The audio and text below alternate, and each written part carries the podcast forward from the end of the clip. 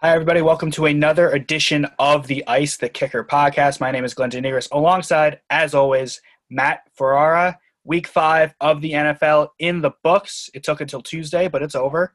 Um, week six on its way, and there's already big news that just broke a couple hours ago in the NFL. Last episode, we made kind of a pact to not talk about the Giants and Jets, but that is certainly going to change this week as there's news on both the Jets so Le'Veon Bell is out. We speculated this, Matt, a couple weeks ago on one of our episodes of what the Jets could do. Obviously, not playing to win, obviously not good enough to win. So why have Le'Veon Bell, Bell there in the first place? They don't want him. He doesn't want them. So it mm-hmm. finally mm-hmm. came into a head tonight.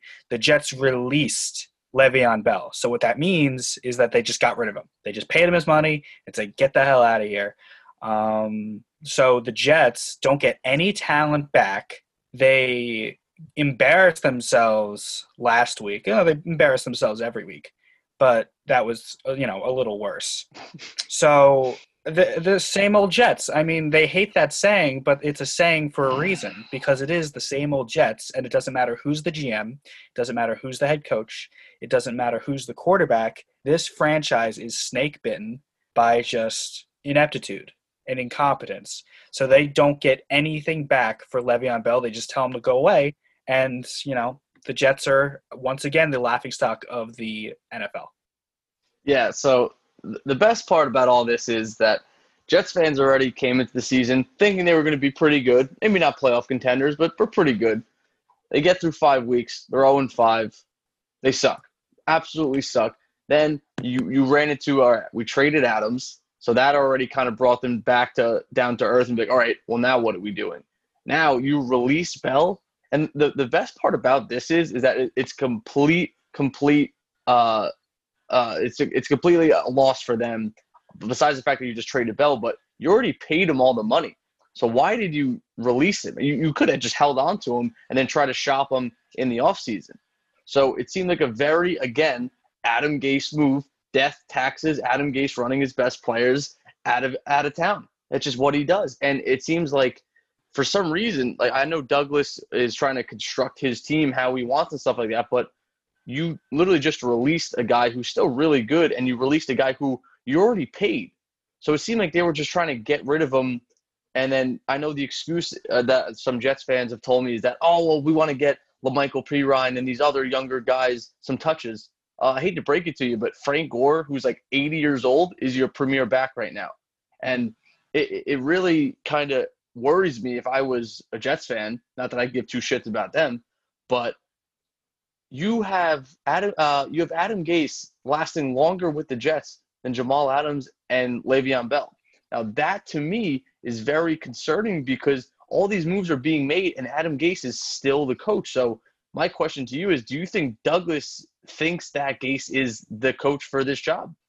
Uh, I, I, they have a great relationship. I mean, Adam Gase is the one that brought him over after Maccagnan got fired, so they have a great relationship. So I don't know if Douglas thinks he owes Gase like his loyalty in keeping him around.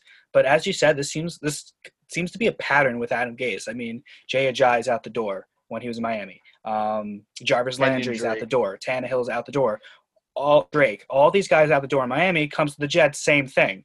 Um, Adams out the door. Bell out the door. Robbie Anderson at the door. So for whatever reason, I don't know why, but this guy always is the one that survives. Like it doesn't make sense to me because he is the common denominator of all this bullshit that's going around with not just one organization but two over the last 3 or 4 years. So now the one, you know, last man standing in the Jets organization between him and Gase is Sam Darnold, the quarterback.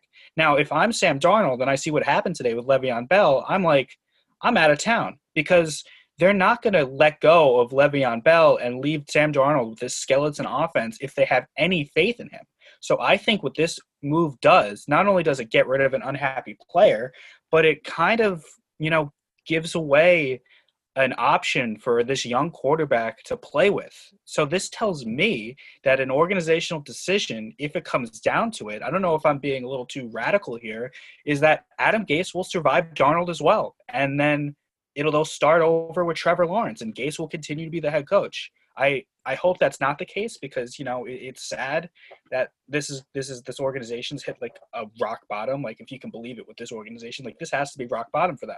But for Mhm. whatever reason, this guy has a way of talking people out of firing him, and he has a way, uh, you know, a, a tremendous ability to deflect blame away from him and to the talent and to the players.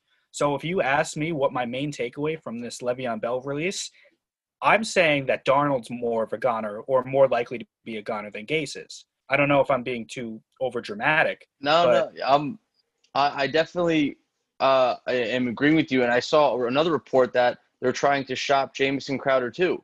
So you already have a depleted wide receiver room, and now you have a run game that is non-existent. You have a bad offensive line. Uh, I, I joked with, with Eddie about I was like, you're gonna have to pick up Vince Papale off the streets of Philly and get his ass back and playing in a Jets uniform. It just it, and honestly, if I'm Sam Darnold, why the hell do I even want to play? What is there to gain for him? I, I, if I'm him, I, or if I'm even the Jets, I'm just saying, all right, we're gonna just we're gonna sit you, and we're gonna go with Flacco. We're gonna go 0 and 16 or 1 and 15, whatever it is. But just like the the risk reward, I think for Darnold is just not there. Like he's gonna have to get to a point where he's have to make a business decision. I know he's still on his rookie deal, but I don't think New York is to be the place for him to prove himself worthy. It, it, it really just it, I don't I get the Jets are in a it seems like a forced rebuild. Like you, you had you thought their quarterback, and now you still have C.J. Mosley who's signed to big money. He hasn't he played his first year, but he got hurt, and then he's sitting out this year because of COVID. He's another guy who's probably going to get shopped. Because why, if you're going through this rebuild like the Jets seem to be doing, why are you going to want to hold on to anybody who has big cap uh, hit implications? So again, I, I really just don't know what the hell they're doing. Mainly keeping Gase. Like it just doesn't make any sense to me. And like the average fan who wants to go 0 16 is like, oh, keep Gase because we want to lose, get the number one pick. But if you're the GM of the Jets, you you can't try to lose games because players will see through that, and then you lose the locker room, and then everything got, uh, goes to shit. So once you kind of lose that locker room and Gase loses all of that respect, how how how are you going to attract free agents? And that's that's the biggest thing too that I wanted to get into as well is when the Dolphins and I was last year, I was the biggest fan of going 0 16, locking up that number one pick. Something I, I didn't think about was attracting free agents because you can have all the draft picks in the world, but you can't have a team full of 50 rookies. It, it- they're not going to play well. It's just a fact. Mhm. So you need to get those veteran guys and, and uh, some, preferably some big name guys there. But if you're uh, an 0 16 team and you're a laughing stock of the league with a shitty head coach in Adam Gase, who is going to New York? Uh, and that, that, that's my biggest thing. Like, if you're a free agent, like, why would you go to New York? Yeah, we talked about this yesterday in terms of Trevor Lawrence. Like, if you're the first overall pick, if they're the first overall pick and Lawrence is sitting there, he's like, "Why? Sh- I should just go back to school or refuse to sign." Um, I I don't know what you do if you're Sam Darnold in this situation because once you get healthy, you're out there with a team that's just going to get you killed, and not only killed like physically, like because they can't protect him and he has no one to throw to, so he's just going to get destroyed by the defensive line. He's going to get killed in terms of his value to another organization because there's no there's he's set up to fail. There's no way he can succeed with the New York Jets. So I don't know if he has this kind of leverage as a third year quarterback that's still on a rookie deal that really hasn't accomplished much. But don't you walk in there if you're Sam Darnold to demand a trade? You demand a trade to the Cowboys or demand a trade to someone and say, I'm not playing with this roster. This is gonna this is detrimental to my career. Um, it, it makes absolutely no sense what they're doing. If you're gonna fire all the if you're gonna get rid of all these players, you might as well just get rid of Gase. Should, he should have been gone Yeah. after the Bronco game. He should have been Mhm. gone, you know, on Monday after the Cardinals game. There's no reason for him to still be here. If he's still here now, after all that's happened in the first five weeks of the season, how awful they've been. They're literally last in every major statistical category in the sport. There's mm-hmm. no reason why he's still here. The only reason that he's still here is because, for whatever reason, Douglas believes in him. And Douglas believes that he can rebuild this with Gase from scratch. Because remember, Sam Darnold's not Douglas's guy, he's a mm-hmm. Maccagnan guy. So this could be their master plan that we're going to bottom out and then we're going to trade Darnold and we're going to bring Lawrence in and Douglas and Gase are going to build this right back up. That's not good because it's not going to work because Gase has proven time and time and time again that he's horrible and he should not have a job as a head coach in the NFL. So if I'm Sam Darnold, I know I'm a kid, I know I'm 24, I know I haven't improved much, but I'm walking into the office and I'm saying, release me, because somebody's yeah. going to take him. Yeah, and and he needs to the, he needs to leave while he still has any value left. He still has value now, but ten weeks from now he might not. So this is a crossroads in his career, in my opinion. So uh, to to to dissect now value and his value specifically. So his value still rests with him because he is on his rookie deal. He's only on his third year, so you got another fourth year, and you could pick up the option. So that's a plus for him and for the Jets as far as getting compensation back. But it, it, agreed, it, it's one of those situations where if I'm the Jets, and and and again, we, we both are in agreement that they seem to not really trust Darnold to be the guy because again, you're in his third year and you're doing nothing to make him better. You're doing nothing. That's just a fact. You can't. You, you drafted Mekhi Becton. Congratulations. That's one good lineman out, out of out of five. So, and you're also putting no wide receivers around him. So you're doing nothing to get him better. So I would foresee almost potentially the Jets. They play Darnold these next two weeks, and they pray to God that he balls out. Pray to God he balls out, and then you trade him right before the deadline, because there's only what two, two or maybe three weeks till the deadline anyway. I think it's only two. So but that's contradictory because you're praying for him to ball out, but you just got rid of his best target and, and that that it's it's that's what I mean. They're in such again. This is awesome as a Dolphin fan to see. Is they're in such a weird situation because then to to play devil's advocate against my own point, if he balls out in these next two weeks and uh he he get, has a lot of value in the trade, well then why not keep him? So you see what I'm getting? So like they don't know what to do. I don't know if there is. There doesn't seem to be a right thing to do. It seems that they're they're damned if they do, damned if they don't with him. Like I don't think they have any idea what they're doing. Again, everybody loves this Douglas guy. Oh, we got draft picks, we got cap and shit like that. Yeah, that's awesome. But you have a complete debacle as the head coach. And if you have a bad head coach, you're going nowhere. Mm-hmm. That that there's there's no way a team if they're perfectly constructed, if you give them a bad head coach, they're not winning. That's that that's the fact. I will not be be proven wrong about that. I just I, I cannot yeah. imagine a team doing anything, even making the playoffs, with a bad head coach when it comes down to, and we, I've had this conversation with um, other friends, and we had more about the Giants in terms of their culture and whether or not the Giants have a losing culture. And we go back and forth on whether that's true or not. Mm-hmm. One thing you can argue is that the Jets have a losing culture, and it's been a losing culture long before even Gase was there. You have to go back mm-hmm. to Rex Ryan 10 years ago when this team had any, you know, potential to be successful at all. So that's why, and what you just said the damned if you do, damned if you don't with Darnold in terms of the Jets. That's why if you're Darnold, you know more than we know. I mean, we know that the Jets have no idea what they're doing. Other yeah. teams in the league know that the Jets have mm-hmm. no idea what they're doing. Um, other, you know, every everyone that has anything to do with football knows that the Jets have no idea what they're doing. So that means that Darnold definitely as the quarterback of the team knows that they, the, the organization is just clueless in what they're doing. So if you're Sam Darnold, you can't wait the next two weeks to say, hey, I'm just going to ball out and see what happens because then you have no idea. You don't dictate your own future. So if I'm Darnold and I see this news, I'm marching in. I'm saying, get me out of here. I'm going to my agent. I'm saying, get me out of here because the longer I'm here, the more toxic as a quarterback I become, and it's not it's not my fault.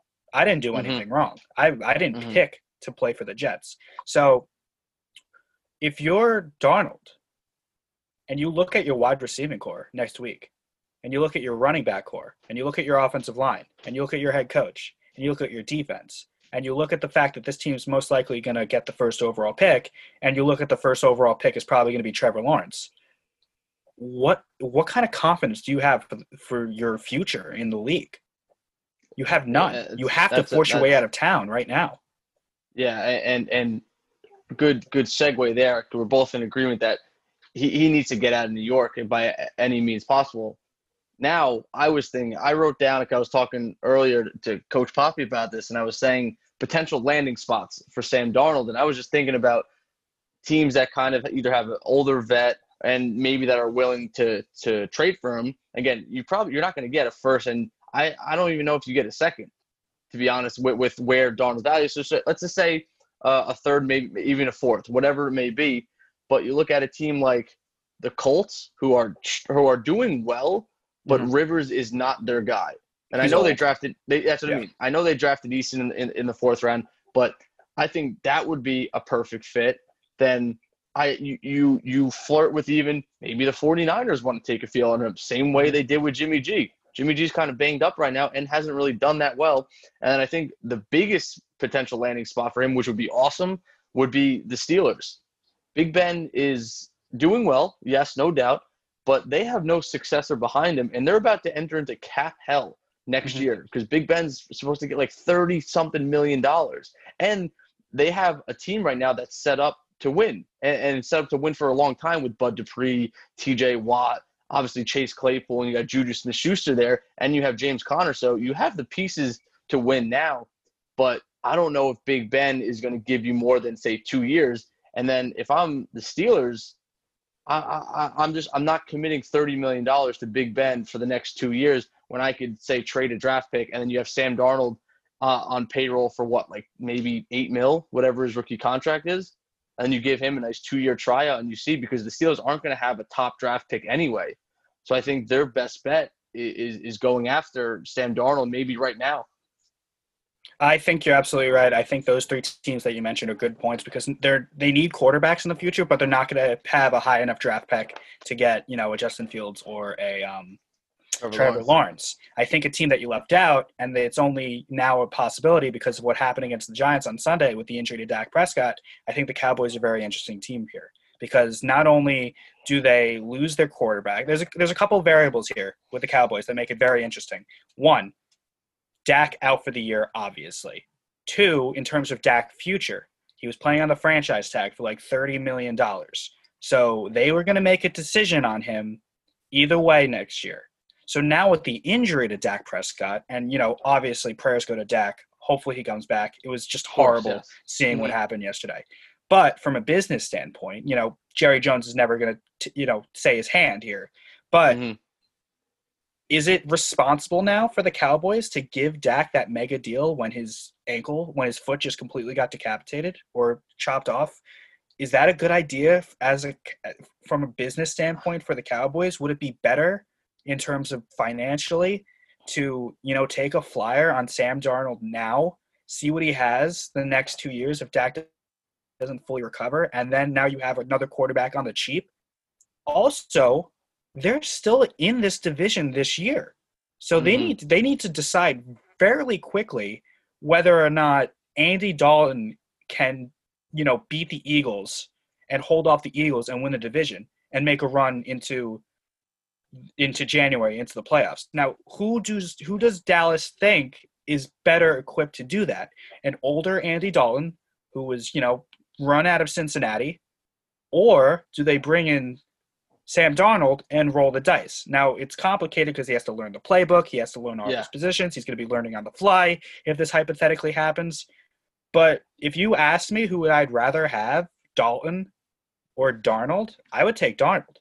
So I think yeah. the Cowboys and the Jets should get on the phone with each other and try to work something out because the Cowboys have a division to win still. And I think Darnold mm-hmm. can help them with that. And then I think Darnold can be, benefit for his career going to a team with like the Cowboys that have, you know, a good offensive line and weapons. And then the Jets can get out from under that and they can focus on Trevor Lawrence. I think that's a match made in heaven, in my opinion. I don't think it's going to happen, but mm-hmm. it's it's something that could work. Yeah, uh, I definitely that that that thought definitely was in my mind too.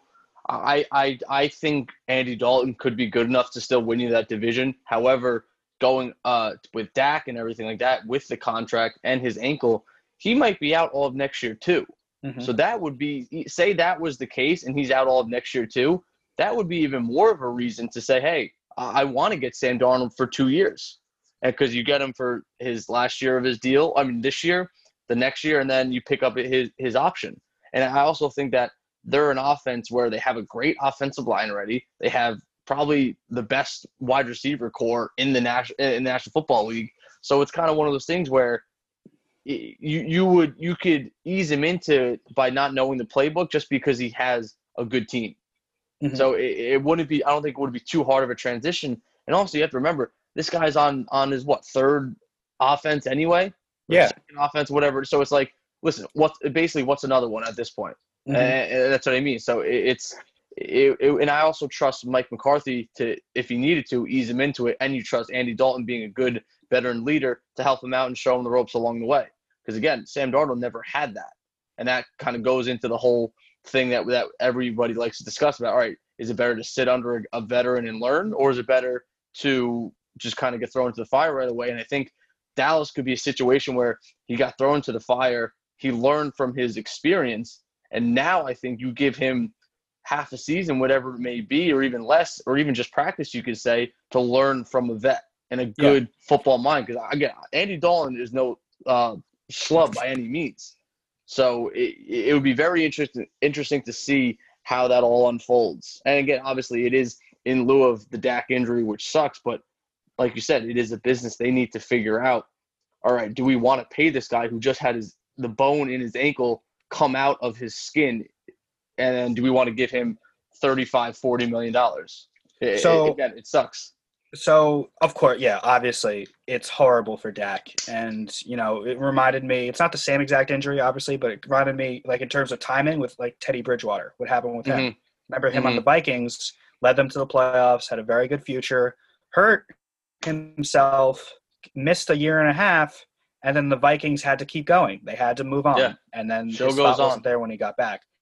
So here's the Cowboys' schedule moving forward. They play the Cardinals on Sunday, then they play Washington. I'm not going to make that mistake this week. I'll call them Washington. I promise you that. Just Washington. Then they play Philadelphia and then the Steelers and then the bye. So they have four games until their bye week. So Mhm. let's say the trade deadline's when? Week eight?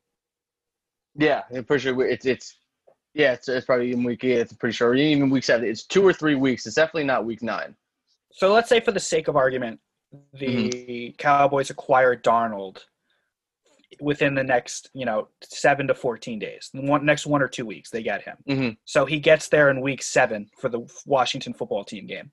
So then he sits behind Dalton for Washington, Philadelphia, and Pittsburgh, and then he has the bye week, and then that might be enough time for him to allocate enough knowledge of the playbook to be ready for the game week 11 against Minnesota again at the Vikings. So Yeah. if they're going to do it, they're going to have to move quickly. But you know, if you sit him down and you you know put him in the quarterback room and you have him study for four weeks straight, he might be ready to compete by week 11 for the second half of the season for the playoff push. So Darnold definitely has the talent to make that work. And as you always say, how much you love competition, you think it brings out the best of everyone. There's no backup quarterback behind Dalton anyway. So if Dal- Dalton's going to be the guy the rest of the season, it might be beneficial to you know slide in Darnold as the quarterback too to kind of push Darnold to play his best. So I don't think it's I don't think there's a bad reason for the Cowboys to do this. I don't think there's a negative standpoint uh, because Yeah, I don't think, they're going to I don't think they have to give up a lot. I don't think they're going to have to give up a first to Mm. third round pick. And even even if you do give up a, a third round pick, wouldn't you argue that two years of Sam Darnold is worth more than four of uh, whoever you get in the third round? I'd say, Yeah. historically speaking, you would take that bet any chance. You could even argue that it wouldn't make sense for a second. Who knows? And al- I obviously, So and also let's let's be honest here. I mean, we're gonna of course pray that Dak's fine, and he was having a good year up until his injury, but they Mhm. weren't sold on him. And if they were, they would have signed him, and they never did. So this might be the opening for the Cowboys to just say to their fans, "Hey, you know, this is a really bad injury, but." We're gonna bring in a kid, and we're gonna see how he is. Some guy, see that he was picked second overall in the or third overall in the draft a couple years ago. Mhm. So I think it could be an easier sell to the fan base rather than letting Dak walk and then bring in a new guy. listen, you you, you win uh, an NFC East division. I think the fans, are, again, not to dismiss Dak, but I think the fans are going to be happy with with where they're at. That Yeah. that's the bottom line. If you win games, it doesn't matter who's at quarterback or, or who's at any position for that matter. if you win games, you win a division, and you show up like I'm sure Sam Darnold would do for that team when it when it matters. I think they'll they'll find a way to be happy with with their situation. Yeah, and of course, like we can't say it enough. Like it sucks what happens to Dak. Of course, it's unfortunate, but as you said, the show goes on. Nobody's going to feel sorry for the Cowboys. In fact, you know, there's certain people that'd be like, "Great, the Cowboys are done this year." So, yeah, you know, Jerry Jones, you know, that's you know, Jerry Jones is going to do whatever he takes to win. They haven't won since 1996. Mm-hmm. Um, mm-hmm. They're never going to punt on a season. Mm-hmm. And is Andy Dalton a guy that's going to? They, I mean, they can win the division with Andy Dalton because the division is terrible. But, but furthermore, but yeah. Furthermore, I trust a Sam Darnold talent more than a Dalton talent because Dalton's not on the Bengals anymore for a reason. Yeah, no, I mean, the more we talk about it, the more I feel like it makes perfect sense. Like, I would be excited to see what Darnold could do with that Cowboys team. Mm-hmm. And again, just, just, just I keep thinking about the Dak injury, and I'm just like, like, is he going to be like?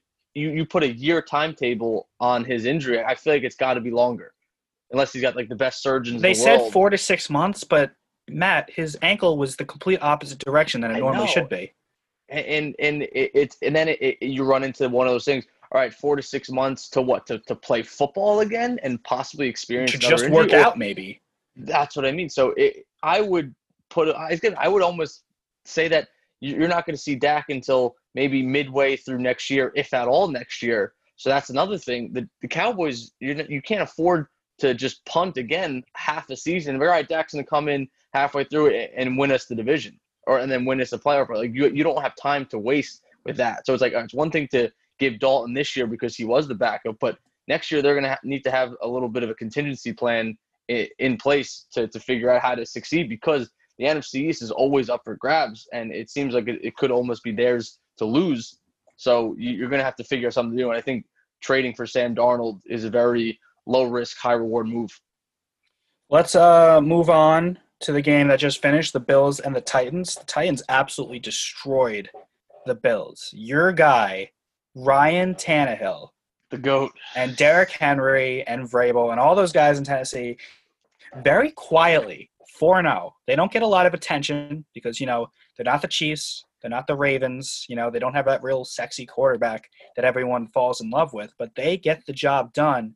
Derrick Henry, the one of the I didn't watch much of the game because I was focused on the baseball, but I just mm. saw one play. Derrick Henry completely just threw Murdered. a defender. I think Norman, right? They yeah, Josh Norman.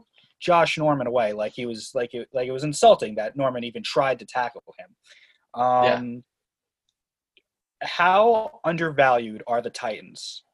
No, or again, are they kind, or are they more of a pretender?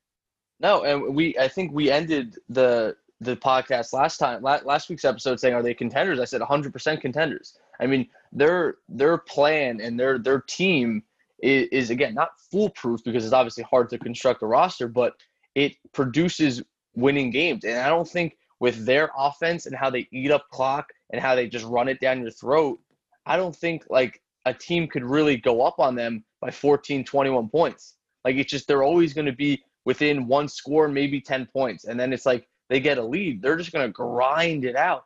And that's, and that's one of those things that you don't really see in the stat book as much. But hey, just because they don't score on a drive, they might grind out like eight minutes just because they're just running it down your throat.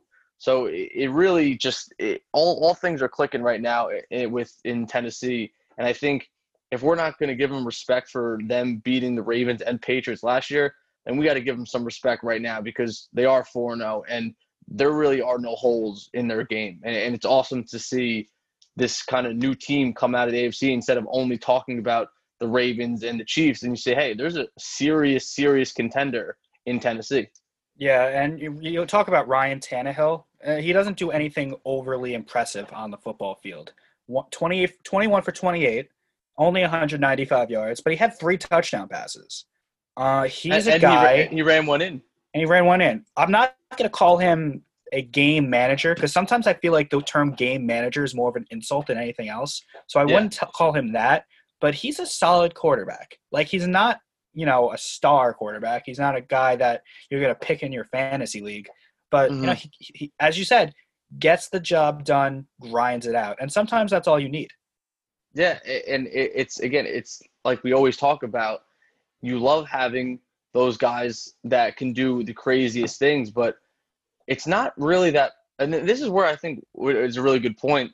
Is it's not that Tannehill can't, it's that just the game plan just uses his strengths. Like they they don't want him to. They don't want him mm-hmm. throwing the ball 55 times. And I think that's what you saw with Josh Allen. That yes, he's been really really good, but they kind of uh, they they got off of what got them to to their success, and that was the play action. That was the running. That was the the kind of easier just hey run a slant let me hit you in stride and give it to my playmakers that I think they kind of asked almost too much of Josh Allen today and just going back to Tannehill again you say hey you're going to throw the ball sub 30 times in in a day just focus on making 20 of those throws that, that's basically it and a lot of them are just play action because everybody's honing in on the run because of Derrick Henry, obviously, and you're usually going to get a guy in, in single coverage. So I think it's again, it's the the the system for him and what they're asking him to do, and they're using his strengths to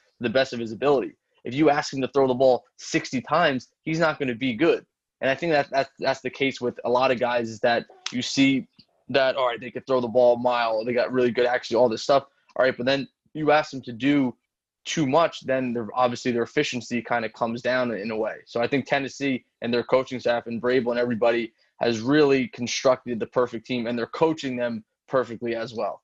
Now, do you think that at the end of the day, when we get to January, February, that the fact that Tannehill is not a guy that's going to like lead your team down the field, throw the ball 45, 50 times, do you think that's an Achilles heel when it comes to the playoffs? Because when it comes to the playoffs, you're going to need your quarterback to make great throws. And if you're going to go up against a Jackson or a Mahomes or a Roethlisberger, you need your quarterback to step up and match them pass for pass. Now that's where it gets tricky for the Titans, and I think that's why sometimes we overlook them because they don't have that quarterback. But Tannehill in a regular season can get the job done, but it's yet to be determined. Despite mainly mainly because of what we saw last year when they had a lead against the Chiefs and couldn't keep up when they mounted mm-hmm. their comeback. Do you trust Tannehill two minute drill in the freezing cold of January to get something done, that's something he's going to have to prove if Titans want to go into the upper echelon of the AFC and get the respect from the mainstream media that they probably deserve. And my answer to that is 100% yes, I do trust him because you look at him and obviously his, his time in Miami was, was it was seven years, so we saw a good sample size. Back end of his career, he he was leading the league one time in fourth quarter comebacks, and I think you saw that too last year. Again, he didn't start the year, but when he was in, he was awesome. And he had a lot of fourth quarter comebacks. So the issue is it's can they score quick like a like a Seahawks or, or like a Packers, and that obviously we don't really know. But that's what I mean. I don't. I wouldn't say necessarily that he can't do it. It's just that he really hasn't really been asked to do it. I, I guess you could say, and I still trust him that he could. And it's just like with having Derrick Henry in a two-minute drill where everyone's obviously like, "Oh, we have to pass, we have to pass." Derrick Henry's going to get you 10 yards in, in 10 seconds, like you could still run the ball because he's that good. But again, obviously the verdict may still be out, but I would take my chances with him in a nice two minute drill to lead my team to victory. Um, switching sidelines to the Bills in this game, Allen probably his worst game of the year 26 for 41, 263 yards, two touchdowns, two interceptions. Um, Tennessee came in with a good defensive game plan you just you chalk it up as to, and you're not going to be perfect every game. I mean, the Chiefs lost to the Raiders, and Mahomes wasn't fantastic.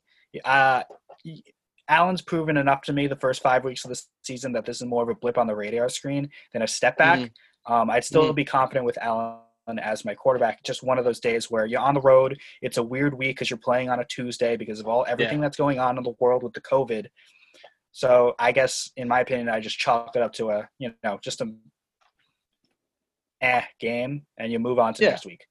Yeah, it's it's a little bit of humble pie, and it's going to find everybody in all sports. Everybody's seen it. We've experienced it ourselves playing baseball. That it's going to find you, and you're not always going to be perfect. But now the biggest thing I think is you see they play the Chiefs next week. I'm like 99% sure. All right, now do we again? Do we say all right? It was just an ad game, or does this kind of become a trend against better teams? So that's where it's really interesting to see for the Bills. How do they rebound? Because I think you saw a lot of uh, made a lot of good defensive adjustments kind of in the second quarter and then second half specifically. Because the first quarter, Allen was putting on a clinic. He had so much time to throw. He was throwing dimes left and right, escaping the pocket. And then whatever happened, whatever they did, I, they were getting a little more pressure. I think they were playing a little more zone scheme and disguising coverages a little bit. And I think that kind of rattled Allen just slightly. Again, not that I'm not knocking completely. I still think he's great, still an MVP candidate. But you definitely saw him struggle for the first time this year. So I think it's going to be really in- interesting to see. All right, how does he bounce back, and how does the team as a whole bounce back? Because we also can't forget that Tennessee scored 40 plus points. So it ain't all just on the offense. The defense didn't do them any favors as well. And they're supposed to have this great, insane defense. And you let up 40 points, like, like we said before, to a team that doesn't really score quickly. So it, I'm very excited to see how they stack up against the Chiefs. And I would kind of predict right now that they, they may they may get beat up a little bit again. And they're, they're Patrick Mahomes is not going to lose two times in a row, and he's not going to have two I mean. bad games in a row. I mean, it's it, I'd be a little nervous if I was Buffalo's defense because losing at the Chiefs losing at home to the Raiders, you know, Mahomes has you know, one of those Michael Jordan personalities. Well, that's not going to happen a second time. Like he's that yeah. good. So it might be a game where you're right. You know, Buffalo just might take another one on the chin. But yeah. I think if anything, I think you're looking for a bounce back performance from Allen more than you're looking yeah. for a win against Kansas City. And I think yeah, even I, if even if Buffalo won this game against um, the Titans, I think it's the same kind of thing because you know the Chiefs are that good. So it's kind of a rough patch yeah. in the schedule for um, Buffalo.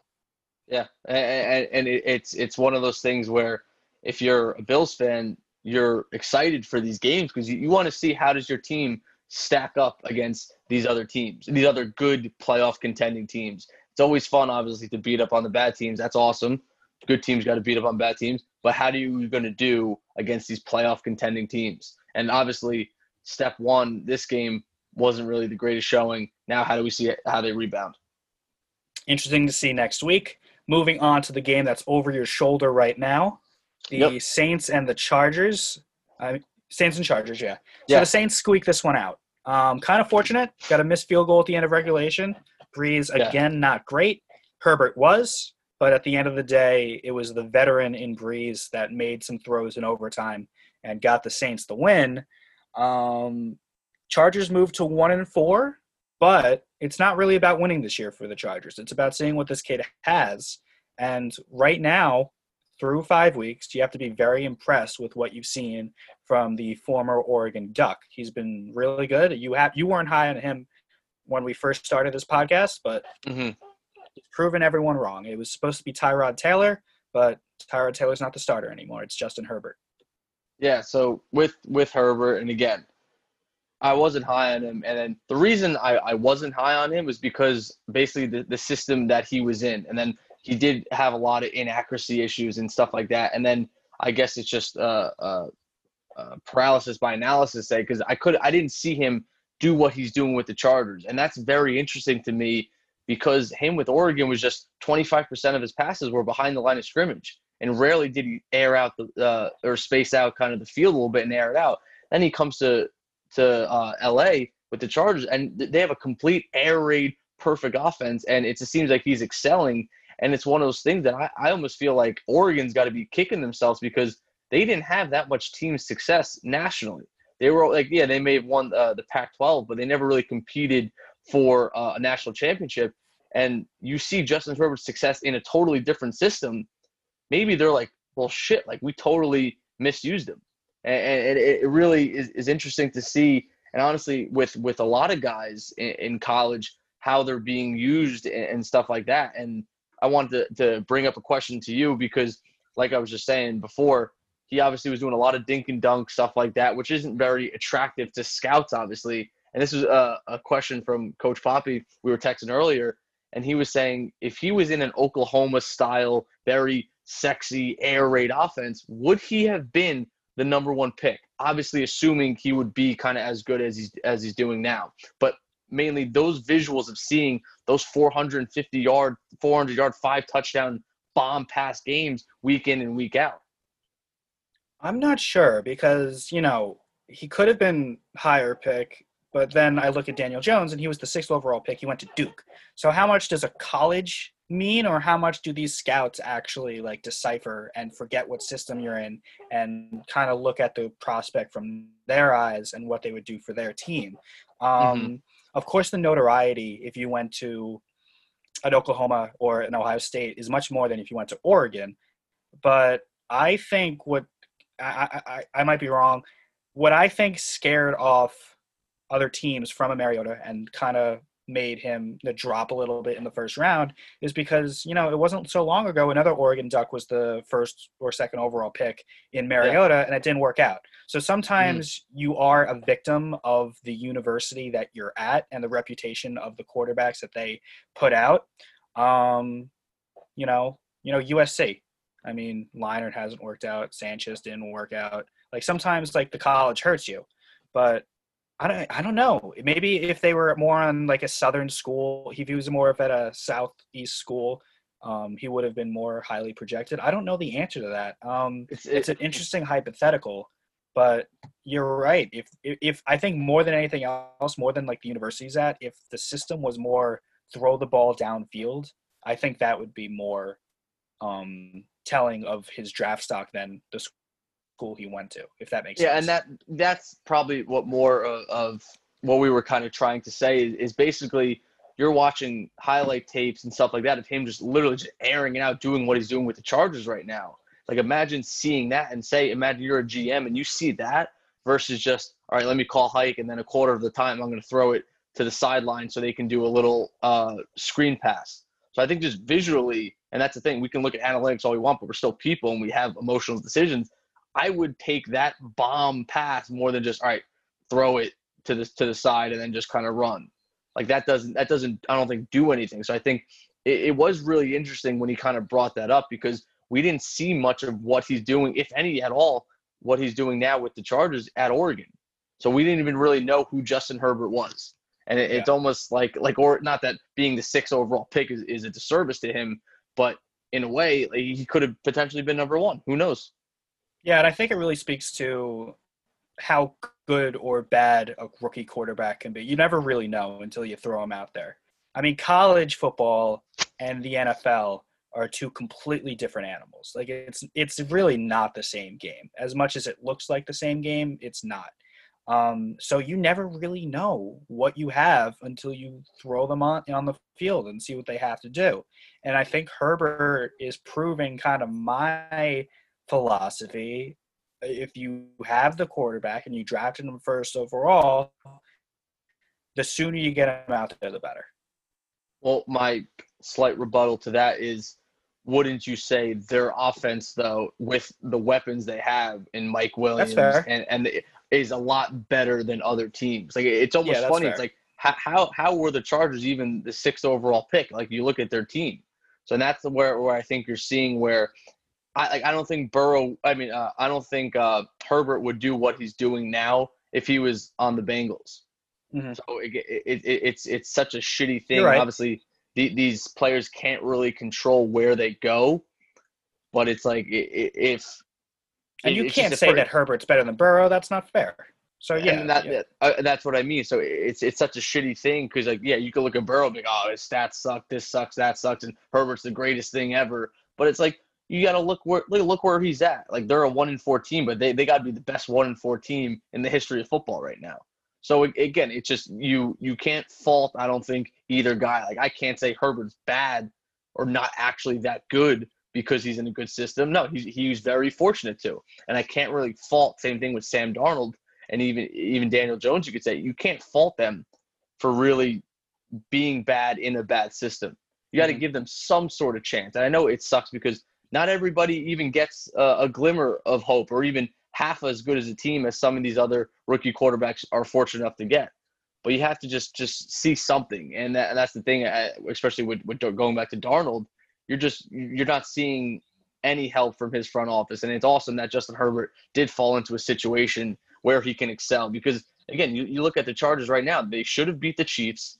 They they should have beaten the Saints there too. So it's like they easily could be a, a, a 500 team or, or three and two, whatever it is. Yeah, I it it's definitely goes from organization to organization. If you feel like they have the weapons and they're healthy and they're going to be fine, the sooner or better. But yeah, you can't blame Jones or Darnold for being in a bad system. That's not fair to them. Mm-hmm. And you can't blame Burrow because he's he was on a t- he was picked for a team that was first overall and they're first overall for a reason. So definitely the same thing. So segueing to another former first overall pick and a team that's really turned the corner, it looks like, are the Cleveland Browns. And I can't believe I'm saying it because, you know, for the better part of our lives, they've been the laughing stock. They have been what Yeah. the Jets are now. So the Browns are four and one. They beat the Colts 32 to 23. Mayfield goes 21 for 37, two touchdowns, two picks. Um, Kareem Hunt, 72 yards rushing. Landry had four for 88. Odell, five for 58. Are we believing in the Browns, or do we need to see more? I definitely need, need to see a little bit more. Again, you, more so from Mayfield. If he could just cut back on those turnovers, I think you're going to start seeing some more blowouts because whenever Chubb does get back, and even with just Kareem Hunt now, they have an awesome run game, and those running backs are great receivers as well. So they're awesome there. Obviously, wide receiver, you can't ask for anything more. So and the old line seems to be doing their job. And defensively with Myles Garrett, they seem to be getting after the quarterback a little bit. But I definitely want to see a little bit more. I, de- I was very impressed though with their offensive su- success against a good Colts defense. Yeah, and you were waiting for this to happen. Like eventually, it was put up It or shut to. up for put. It, eventually, it was put up or shut up from Baker Mayfield, and you know Mhm. he has a million commercials, and he's this loud, outspoken guy, and he fights Yeah. with Colin Cowherd. And eventually, you need to play well. And the first two years are rough. They had Freddie Kitchens as their coach, and he obviously sucked as the head coach of the Browns. They bring in uh, Stefanski, and he really, you know, changed the culture of the Cleveland Browns, which is not an easy thing to do because we all know Mhm. that famous kind of mannequin with all those quarterback names taped. You know what I'm talking about, right? Yeah, yeah, hundred They have that thing. So it's a perennial losing team and a losing culture, and it really looks like they've turned the corner really against all odds because you, you have a Mayfield and then you throw in a Beckham and a Landry and you get all these different, you know, alpha guys in the locker room together, and this team's four and one. And this was a recipe for disaster if you know things went the other way, and it could have been really ugly. So you got to give credit to Stefanski really having his guys buy into his system and believe in what he's preaching, and it's really showed. And the Browns are knocking on the door for their first playoff appearance in you know a thousand years. Yeah, uh, again, I yeah agree. Before I do still need to see more, but you have to be encouraged of what you're seeing. Like, like finally, with all these pieces and all these weapons and a new coach, like all right, like it's actually starting to come to fruition. And as a fan, and even as a player, you got to be like, very excited because like, right, slight sigh of relief. We're actually winning games. No one's hitting the panic button anymore. Now let's go win some games against the Ravens and, and let's go compete for. Hey, maybe we compete for division right now because I mean statistically, you start the season four and one. I'm sure your odds of winning the division are pretty good. I'd, I'd probably say the unfortunate part for them is that the Ravens and the Steelers are also starting off really hot too. But uh, I definitely wouldn't be surprised, I guess you could say, if they keep up what they're doing, if they won the division or at least got in with the, with a wild card, maybe a nine win team. Yeah, and of course, this expanded playoffs makes it that much easier for the Mhm. Browns. Right now, it's Pittsburgh at four now, Baltimore at four and one, and Cleveland at four and one. So it's going to be interesting to see if this, you know, up and coming Cleveland Browns team can hold off those two teams because those two teams for the last like decade and a half have been one and two in that division. Yeah. And it, it, they've really had a stranglehold on the division the whole time in that AFC North. Um, we're going to move might- on to might- your Dolphins. Oh, oh, here we go. Let me strap in for this. Go ahead. Oh, I was just, I was. You want to? Do you want to finish your point before we do it? Yes, yes, yes, yeah, yeah. So I was you might see all three of those teams get into the playoffs with the extra uh, wild card and playoff spot. Mm-hmm. I, I wouldn't be surprised by that in the slightest if you saw that. Yeah. Because right now, yeah, they're the only teams with four wins, other than the Bills. The Bills are the only other team with four wins, other than those three. So, and then I think we'll see what Titans out happens. Titans out two or four and oh. zero. oh yes, my app didn't update. So yeah, Understand? um, Dolphins destroyed the Niners. Put Garoppolo on the bench. There's a million different avenues to go with this game in terms of either the Dolphins or the Niners. We'll start with your Dolphins first. Got to be impressed. I don't. I don't think you expected this, did you? no, I mean it was like it was weird. Like again, I'm always super pumped. I'm yelling, I'm cursing, I'm screaming every good play, every bad play, and then right from the get go, we stopped them on th- three straight three straight plays. They went three and out, and I like looked over at my brother. I'm like, that was uh, that was pretty good. And then we literally the first play from scrimmage, we ran it, got five yards, and then we did a bomb like 30, 40 yard pass, and, and we completed it. Next you know, four plays later, not even, we scored a touchdown. We go up seven nothing. I'm like, oh, that was pretty cool. And then we go the next set of downs. The 49ers get to like uh, their own 45 and they go for it on fourth and one, and we make a stop on fourth and one. I cannot tell you the last time the Miami Dolphins have ever made a stop, especially a stopping a running play eh, on a fourth and one, or third and one, or second one, whatever it is. So you saw those two things, and then we scored again on the next drive. We were 14 nothing. I'm like, what in God's name is going on? and then we stopped them again. I was like, we stopped them three straight times. I was like, who is this team?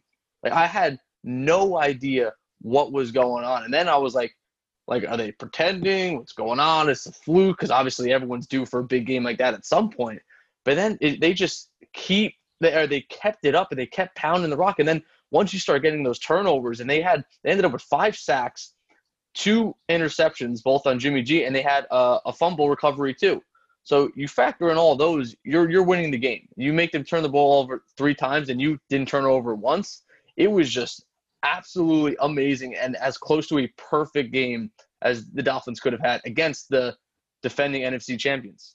Yeah, I can't believe what happened. Like I didn't watch the game from kickoff to the end of the game, but like I was watching it like on the bottom line of the yeah. of the games and I was like, what the hell's going on? Because I know that the Niners were banged up, but they just I believe they beat the Eagles last week, right?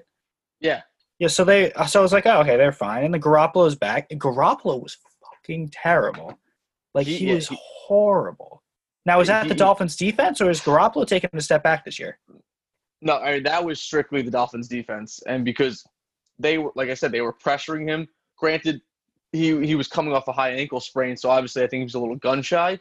But they were they put pressure on him and it kind of the the the, the same thing with Brady always in years past you put a little pressure on his face, he might make some stupid throws, and that's basically what was doing. Like a couple throws sailing high there, a couple throws it was like, where are you throwing the ball right now? And then you just you put that pressure, and he just feels you a little bit, especially with an ankle injury. You're going to want to get rid of the ball. That's what I mean. They literally sat him at halftime. They put in C.J. Beathard, who obviously is, is not good by any means either. And then you, you tore him apart too. So it, it was definitely you, saw basically what the Dolphins defense was supposed to be doing. And what I mean by that was Byron Jones and Xavier Howard, uh, they haven't been on the same field together until this week. So you finally saw it kind of come to fruition. Actually, granted, week one they were on the field together, but the Patriots just ran the ball the whole time. But week two, like the first play from scrimmage, Byron Jones had a, a groin injury, and he was he's been out since then or whatever. So it was awesome to see them finally play together.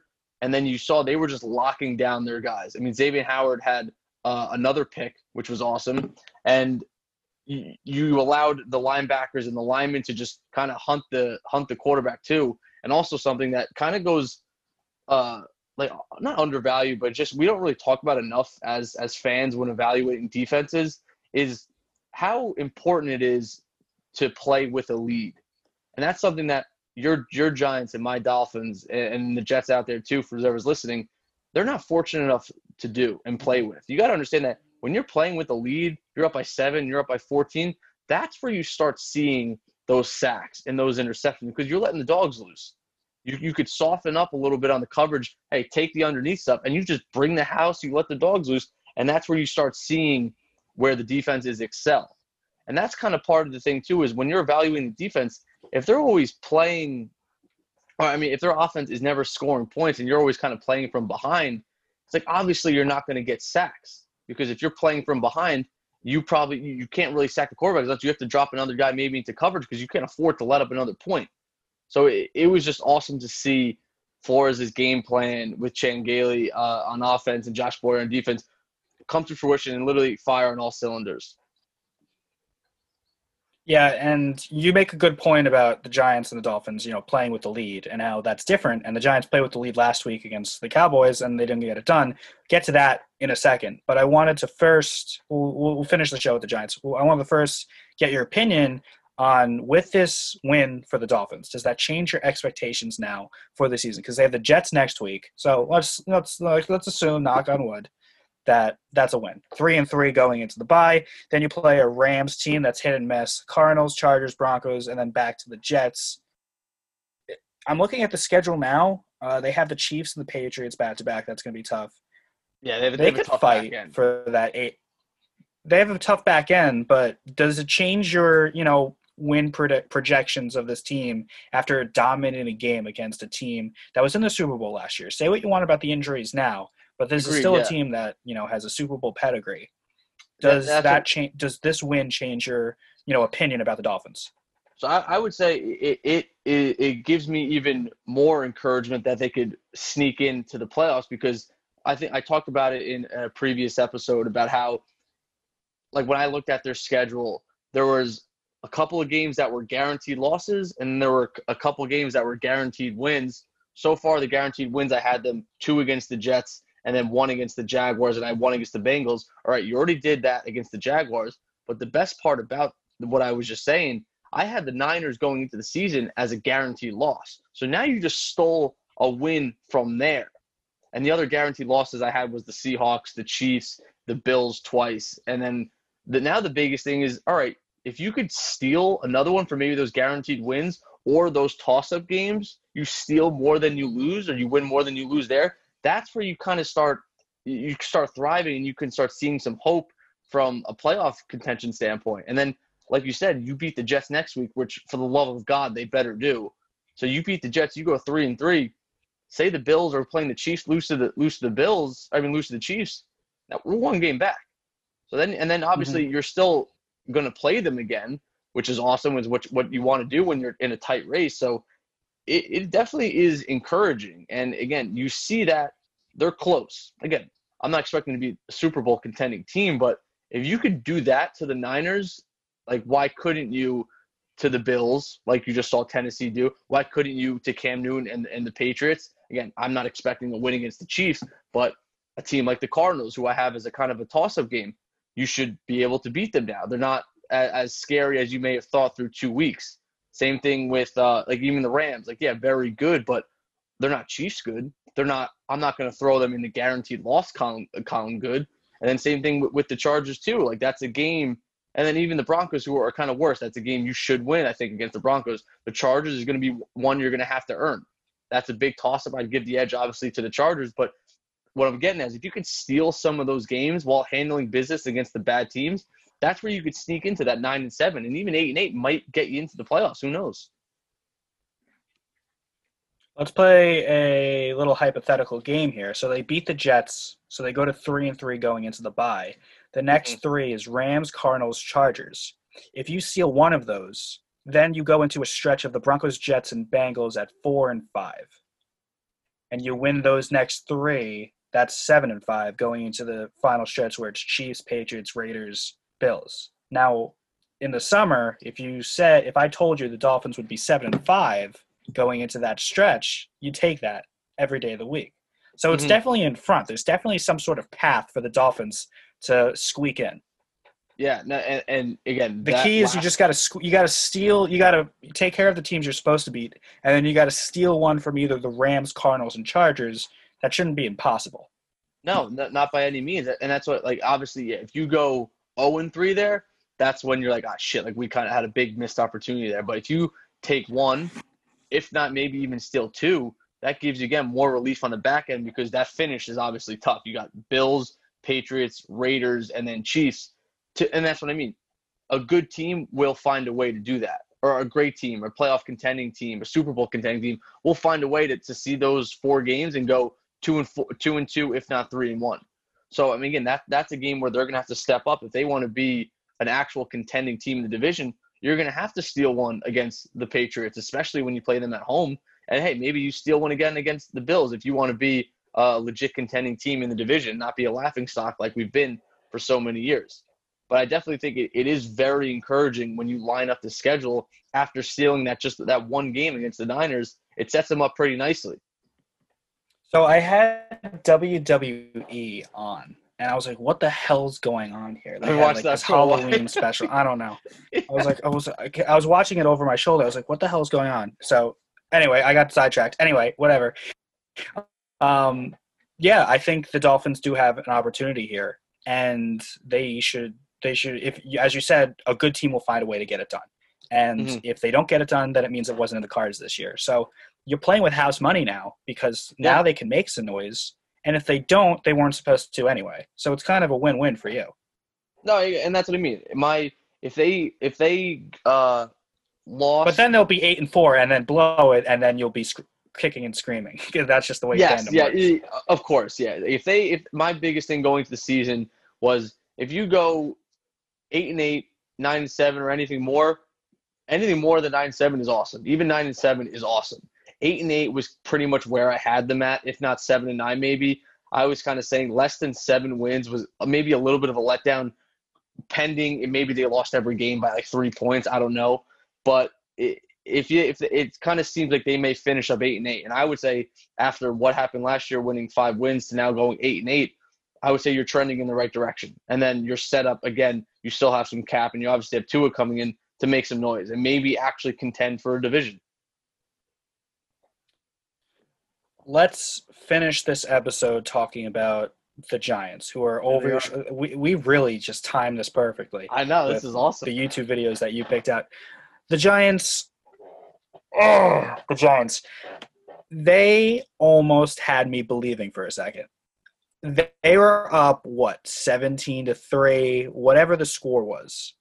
Dak goes out. Like they had this game in the bag, and then my mind works. What's in the future? And I see in the future they have the Redskins, the There Washington it is. football There's team. one. There it is. they had the they had the Washington football team next week, a team that they swept last year, and a team that isn't good, doesn't have a quarterback. And then Mhm. on a short week, they had the Eagles, who have the Ravens next week. So I was thinking, if we beat the Cowboys here, and then we beat the Redskins, the Washington football team, and then we beat the Washington football team, and the Eagles lose to the Ravens, all of a sudden that Thursday night game between the Eagles and Giants is for first place of the division. The Giants could actually be in first place by the end of week eight. And all this was going through my mind. The Giants pulled the game. It, it, it just drove me nuts. And this is the first game that they they shot themselves in the foot. The other games they just weren't good enough. They couldn't finish. They got killed. Whatever. Mhm. This game, they lost two touchdowns on penalties. It was one illegal shift on a fake field goal to Engram. There was another one um, escaping my mind for a minute, but th- there was another there was another penalty on a touchdown play that ended up in a field goal. So you missed two touchdowns there, and then they let Andy Dalton come in after Dak's injury and just drive down the field and get a game-winning field goal after Daniel Jones had a two-minute drill with a tie game and he couldn't get it done. I, that's a game you have to win if you're the Giants. I don't care how young you are. I don't care Yeah. how new everyone is. I don't care if it's a rookie head coach or a second-year quarterback. Those games that can swing your season into a different direction and can swing you back into playoff contention in a bad division, you have to win those games. And it was just a it was a terrible loss for the Giants. I don't care about rebuilding. I don't care about, you know, no Saquon. I don't care about a rookie head coach getting his feet wet. That is an ugly loss for the Giants because now it's completely done that there's going to be there's no nothing to watch for this season. Like they had Yeah. to win that game. It was for them. They were up what 17 to 3 at one point. Yeah. Dak, you know, had a pick 6. The Giants got a pick 6. I don't remember the last pick 6 the Giants have had. Yeah. Daniel Jones looked relatively good the first couple of Mhm. drives. Uh, Engram showed up finally. yeah. Everything went right, and they still lost. Yeah, and it, it's it's one of those things where, like we kind of just talked about, how you have to try to steal one of those games, or you have to try to win those kind of close games. And like you just said, you're rattling off all these different things, and I, I've been really, I don't know what what's been going on, but it's like I look at one specific play or one say bad call or non-call, and it just it feels like it affects the whole game, and it feels like it could affect the whole season. So, to my question to you is that play that bomb from Dalton to I think it was Michael Gallup to put them in field goal range. Do you think that was a season changing play or season altering kind of play right there? For who? The Giants or the Cowboys? Well, I mean, I, I guess you, you could say both, but more more so for, for your Giants. I mean, I guess I'll start with the Cowboys. It, it saved them because they lose this game, and they're one in they're one in three or one in five or whatever, one in four, I think it is one in 4 mm-hmm. and they lost their quarterback, and you know, all of a sudden, you know, teams are going to start winning, and then now you're behind the eight ball within a four game losing streak without your star quarterback. So it saved them for the time being. For the Giants, as I just said, they win that game and then maybe you beat Washington, a team that you always beat, you swept last year, and then you know the Eagles lose to the Ravens, and then you match up with the Eagles and the Giants on Thursday night, and you're in first place mm-hmm. at, at the at the time of that kickoff on in week seven, week eight, like when you're not supposed to, when you started 0 and 4, that throw to Gallup killed the Giants season, destroyed it. Yeah, um, it, it, just the, it, they this was a game that the Giants were given, and they the the the the Cowboys were like, "Here, Giants, come back and join us in the division race," and the Giants said, "No, we're good." Yeah, and, and that's what I mean with with division games. It's almost like obviously when you lose, they're also twice. winning. So that exactly that that's that's the whole saying there. And this was a game where if you can get ahead and you can kind of just establish yourself like that, that's got to be awesome. But it really feels like the win is kind of taken out of the Giants. Almost, I would say their season, the whole season sales right now. Yeah. Because it, it, it just it's like what now what like you you may hey you give the Cowboys another opportunity to beat you they might just because they have a more experienced coaching who knows but it just if you could have stole that game you could have been possibly going into a week 16 week 17 fighting for a division yeah and now that that one loss it, it feels to me obviously we're over exaggerating everything a little bit, but it just feels like, hey, like the division chances are over, and obviously they're not getting into a wild card spot going down 0 and 5. There's just no way. No, and, and another thing I want to talk about the Giants, and I'm I'm getting reminded of this because the highlights are over your shoulder. Their offensive line for the last ten years has been horrible. They have done nothing to improve the offensive line. I mean, Andrew Thomas is still, you know, to be seen. The jury's still out on him. They just picked him up. But my God, Daniel Jones has zero time at mm-hmm. all. Like he is mm-hmm. absolutely killed every single play. And how much longer is this organization just going to ignore it? I know they tried. I know they spent a first round pick on Andrew Thomas, but you need to do more than draft Yeah. You need to get a free agent. You need to, you know, spend that big money and get, you know, the highest paid offensive lineman in here. It's been way too long without that. And it's going to kill Daniel Jones. It's going to kill the Giants. Yeah, so so my my question to you is, and I heard this on, on a podcast, Dolphins podcast I was listening to, and they talked about addressing a problem with the team versus investing in in a position or the team. And I was really kind of thinking about that, and I was like, damn, that makes perfect sense. Like a lot of times, and fans are are guilty of this too, is that you sign one guy, or oh, oh, we, we drafted Andrew Thomas, we're good. We we addressed the problem. But did they invest in the issue? And I don't know if they invested in it. I know they they they drafted the guy Lemieux, the center from Oregon, but two guys, that's it. Yeah. And and it's I mean Nate Solder's not even there. You didn't do anything else in, in free agency. And not to say that the Dolphins have figured it out, but you got to look at they brought in a center, Ted Karras. They brought in your your favorite player, Ereck Flowers, at left guard. They drafted Austin Jackson in the first round. They drafted Robert Hunt, a right tackle, in the second round. They drafted a right guard in the fourth round, and they still had five linemen. Obviously, they weren't very good. They're backups now. But you see what I'm getting at is that they invested and not just addressed. And that's what I think a lot of times fans are happy when their team just addresses. Ah, we signed this guy, we're good. The Jets, wow, we signed Le'Veon Bell, and now we got a run game. We signed C.J. Mosley, we got this. Ah, we signed. You get what I'm getting at? Mm-hmm, Where yeah. you have to continuously invest in a team, and that's mm-hmm. what my question is: Do you think they are addressing issues with the Giants, or are they just, uh, uh or are they investing in them? I think clearly addressing. I mean, who like I could be wrong. I could be proven wrong if Andrew Thomas becomes the best lineman in the league. But, but it takes more than him. It takes more my, than one, and, yeah. and they really haven't addressed it fully. Ereck Flowers bust. the only real notable free agent that they've gotten for for the line is Nate Soldier, and he opted out. And when he plays, he's not that good.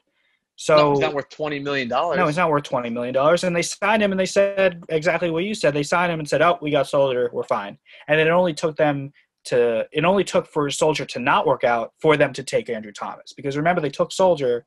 Well, I think I think they drafted Barkley first, so they drafted the running back first, knowing they didn't have an offensive line, and then they drafted Soldier, and then that didn't work out. So now they have to address it again and get Andrew Thomas. It's it's not a concrete, you know, investment. It's not a organizational a choice or an organizational philosophy to have a great offensive line. They think they can just plug and play, and for the last ten years, it's been terrible. I mean, long are the days of like a Chris Snee, a Sean. That's how the Giants won those Super Bowls. I know. I mean, and- uh, say and- what you want about how good their defense was and Eli's last minute drives. Eli had all the time in the world those years. His best years was when O'Hara and McKenzie and O'Hara were there, or Snake. Yes, and yeah. those guys were just a brick wall. They don't have that anymore. Here comes the kick. Is this the kick? Is this This it? is the kick. This is. Uh, uh, yeah, no, but it, it, it's it, and that was uh something that was really interesting to me because throughout my fandom of the Dolphins and even the Yankees too, with anything, if they just addressed it, I would be fine with it. But then it wouldn't pan out in the season, just like we see with the Yankees with Gerrit Cole. They addressed it, but they didn't invest in it, and that's what I think.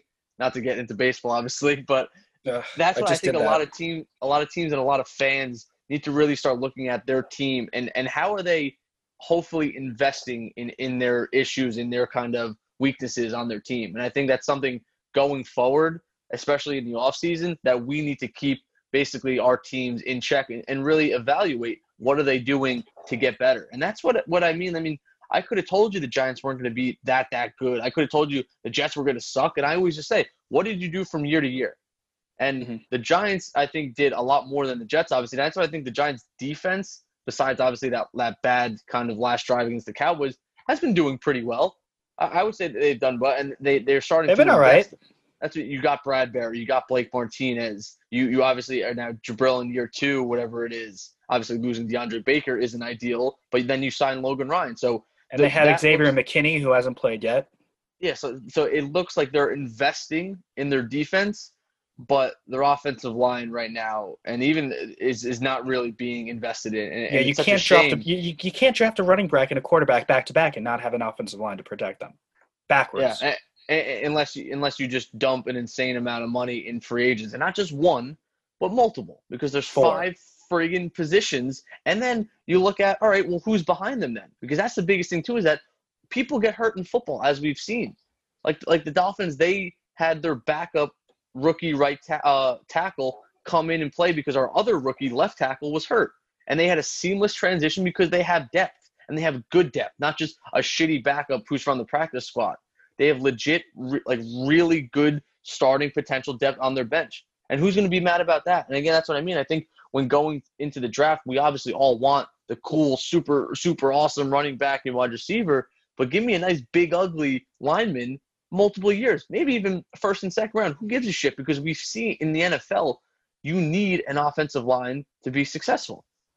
Yeah. So only time will tell if the Giants will ever Yes. figure it out with the offensive line because it's a shame because obviously they have Barkley who's not getting any younger and that rookie deal is going to end. You can't then same with Jones. Yeah. Yeah. So I think that's going to be the main thing for the. I don't think they're going to have the 0 and 6. I don't think they're going to have the first overall pick. I think the Jets No, have pretty much no. clinched it. But Their they're going to be top good. five. They're going to be top five, and you know, there's there's obviously going to be linemen that are going to be available. So we're going to see what happens. Um, before we get before we sign off, any week six storyline that catches your eye this week? Anything Um, specifically? uh, I could read off a couple games for you. Read off, yeah. Let me let me hear. Let me hear. We got some. Broncos, Broncos, Patriots. We got Texans, Nothing. Titans, Browns, Steelers, Eagles, Ravens, Falcons, Vikings, Lions, Jaguars, Bengals, Colts, Bears, Panthers, Jets, Dolphins, Packers, Bucks. That's a good one. Rams, Niners, Chiefs, Bills, Cardinals, Cowboys on Monday night.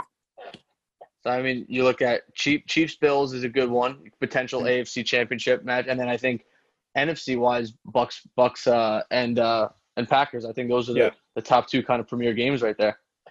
yeah, it's not a heavy schedule. It's not something that's going to blow you away. But I think the main marquee matchup will be, as you said, the Packers Buccaneers. Um, I'm, I'm all I'm all here for it. See some four and Rodgers oh. Rodgers against Brady at three and two. So I'm excited. It's gonna be a good week. it'll be a good week, and we'll talk about it next week on Can't Ice the. Kicker. So that'll pretty much do it for us. For Matt Farrar, my name is Glenn Denegris. Thank you for listening to another edition of Ice the Kicker. We'll see you next time.